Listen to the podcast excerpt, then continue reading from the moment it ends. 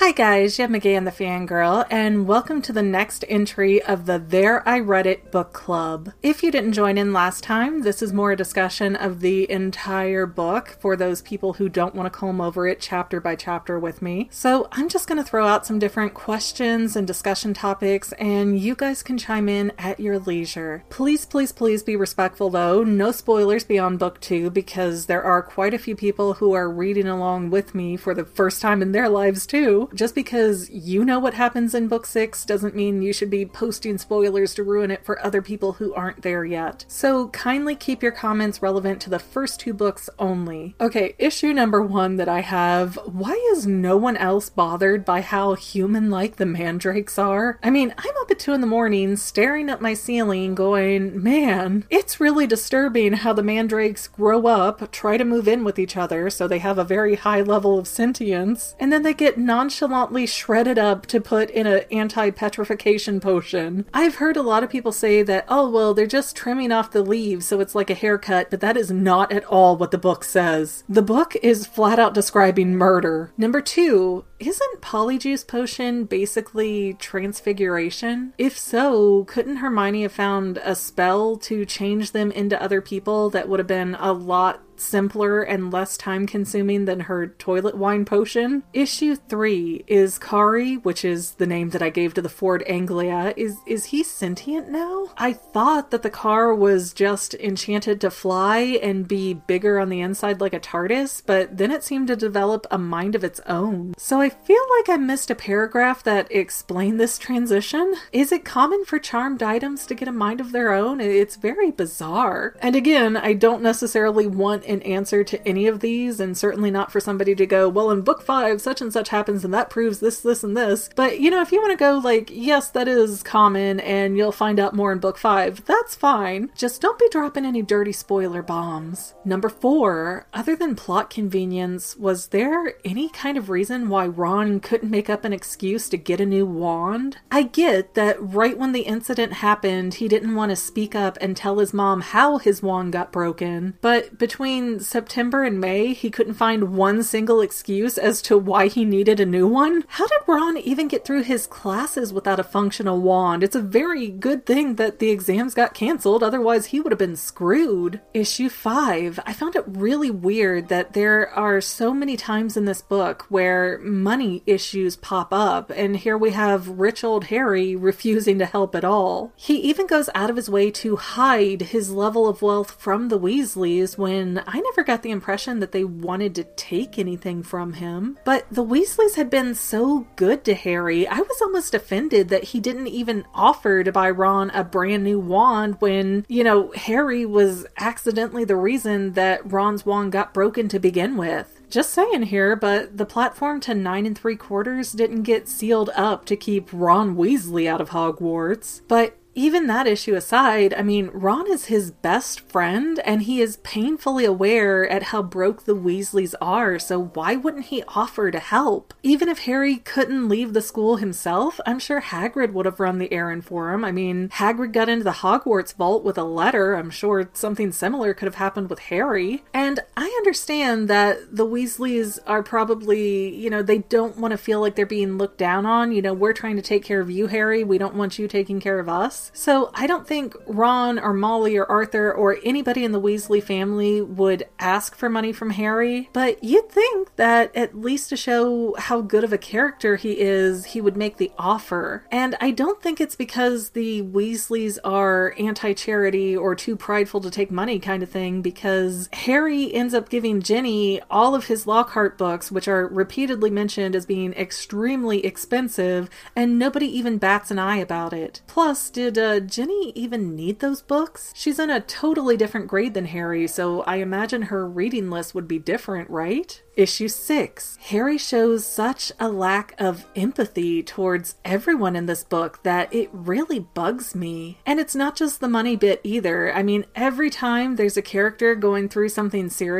Harry takes a moment to reflect on it and then twists the whole thing around to how he has it so much worse. The only time he doesn't do that is when Ginny gets abducted, and that's probably because he doesn't have anything comparable to steal the limelight for himself. And for a kid that's supposed to be, you know, such a hero, the main protagonist of this book, his internal dialogue is very disappointing to me. You know, I get that he's 12 in this book, but still, I mean, you can feel bad for other people and not have to make it a competition of how you have it the worst of all. Number seven, I really feel like Hermione would have never ripped that page out of the book. It, it doesn't feel in character for her. Does anybody else feel bothered by that? I know in the movie there's a weird moment where Malfoy rips out a page of a book, and it's suspected that that's the page Hermione has later, but that is not something that we ever see happen in the book. That's only in the movie. So in the writings, canonically, Hermione damaged that book, and I, I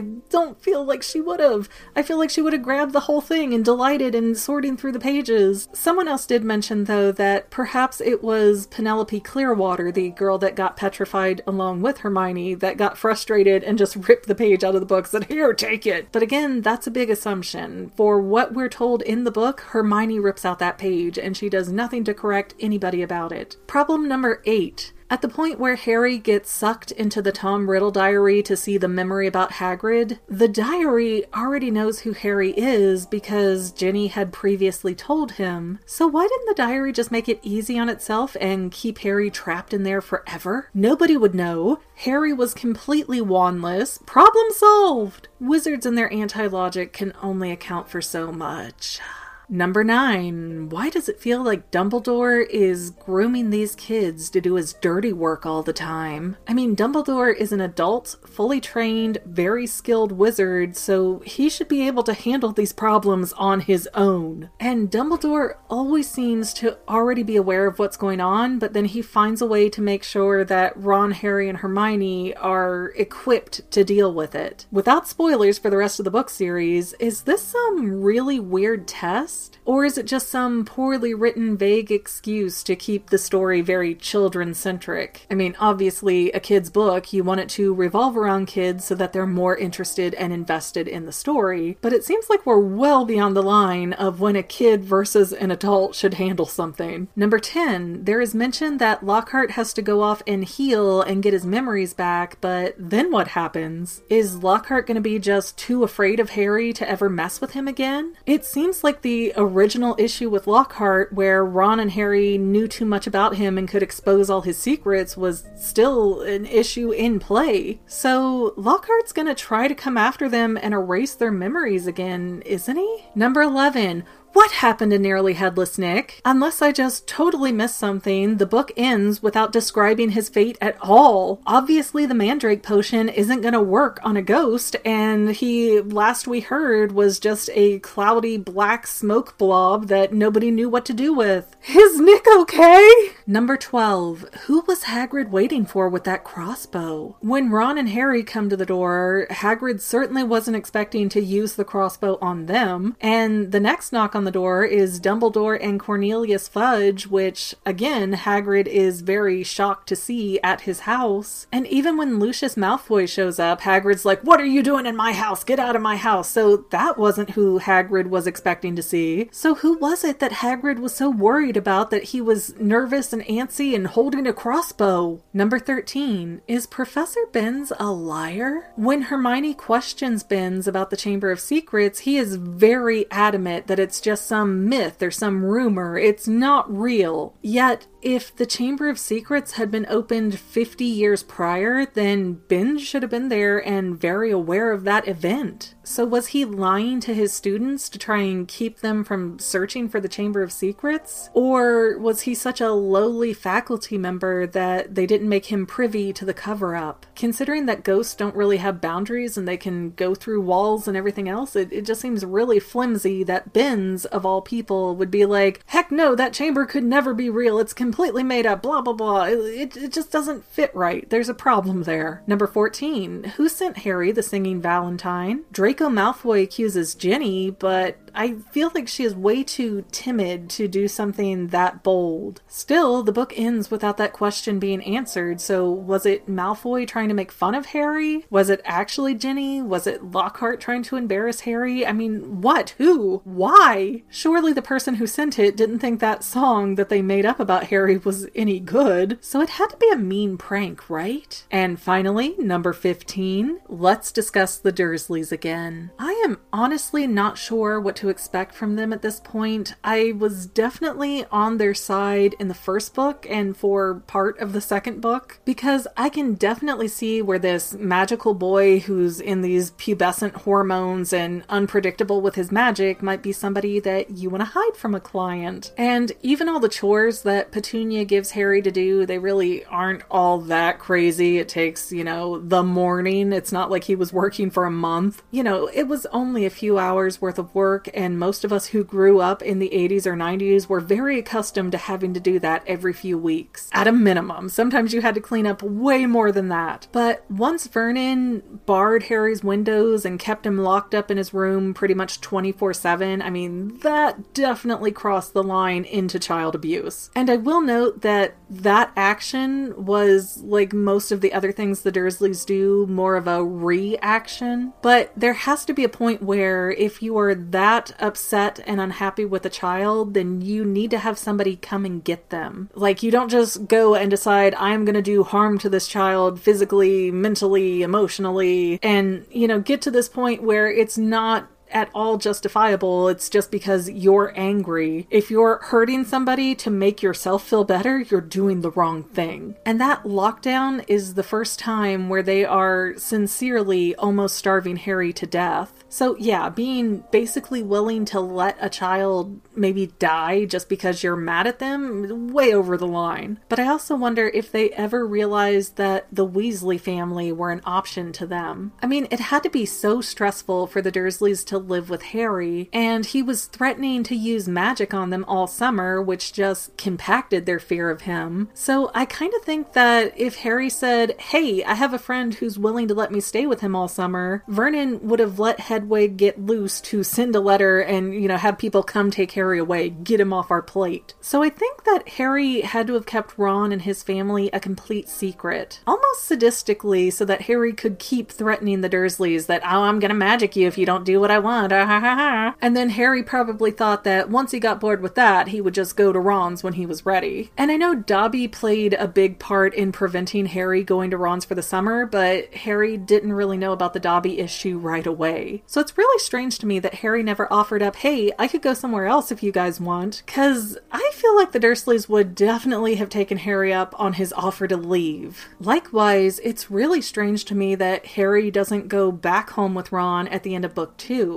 I mean, when you have to go to the lengths of ripping a window out to escape a house, why would you ever think you're going to set foot back in there again? But as I've heard, there will be an explanation and a reason for this eventually, so please don't spoil it if you're going to comment. But I would like to take a few minutes to talk about Petunia Dursley in particular. She's always struck me like she has this kind of PTSD over magic, and she's almost at the point of pretending she can't even see Harry. Seriously seriously, if she doesn't absolutely have to speak to Harry, she does not. And most of the time, when Harry's around her, she just stares at him horrified. Petunia's emotional trauma is real. It's not a joke, and it's not her just being mean for the sake of meanness. That behavior is how Petunia is coping with a magical child being around her that she's scared of. And I almost wonder about Vernon too. I mean, he is so much like my father in law, who if there is something snarky to say, gosh darn it, he has got to say it. Not to make this discussion all about me, but I had just delivered a baby, and 10 minutes later, he walks into my hospital room and goes, Gosh, you look terrible.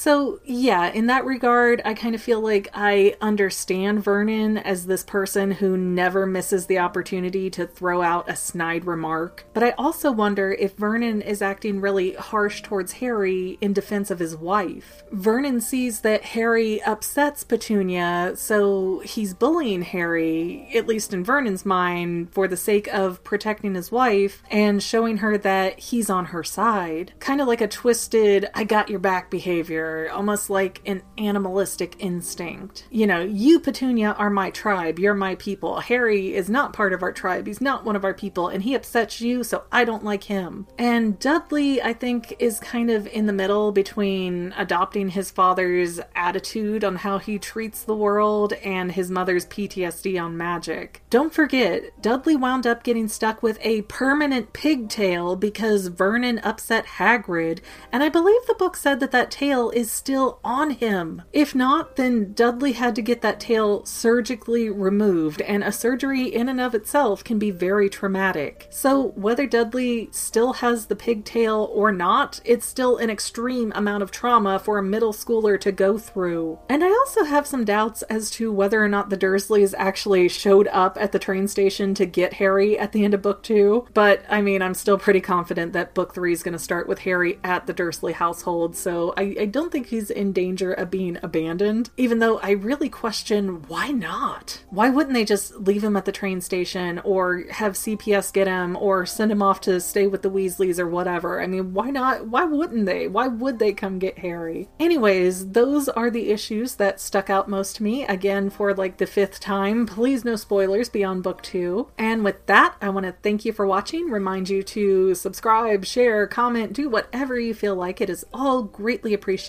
And family members, we will see you next time. Well, family members, we're almost done, but I want to invite you to hang out with me in some other places. I'm on Twitter and Instagram as my own personal self, and I have a Facebook page too, but I mostly just post photos over there. And sometimes people say, Hey, McGann, I want to mail you something. How do I do that? Easy. Just click the About tab on my channel page, and my most current P.O. Box info will be right there. I also run another channel, The Family. It's really a hodgepodge channel where we might post anything. Oh, yeah, and I also sell shirts and stickers and stuff with the Fanily and the Fangirl logos. If that is your cup of tea, I have a link in every description of every video. Finally, if you want to help out the Fangirl channel and make sure I'm putting out video essays for years to come, the best way you can help is by subscribing and watching more of my videos, whether they're new, old, whatever. Maybe even share one or two on social media, help spread the word. People who who watch to the end of videos like you helps to tell the site, hey, this is a good video, we should recommend it to other people. So if you made it this far, leave me a comment of something like, hey, I made it to the end. Love ya. See you next time, family members. Bye.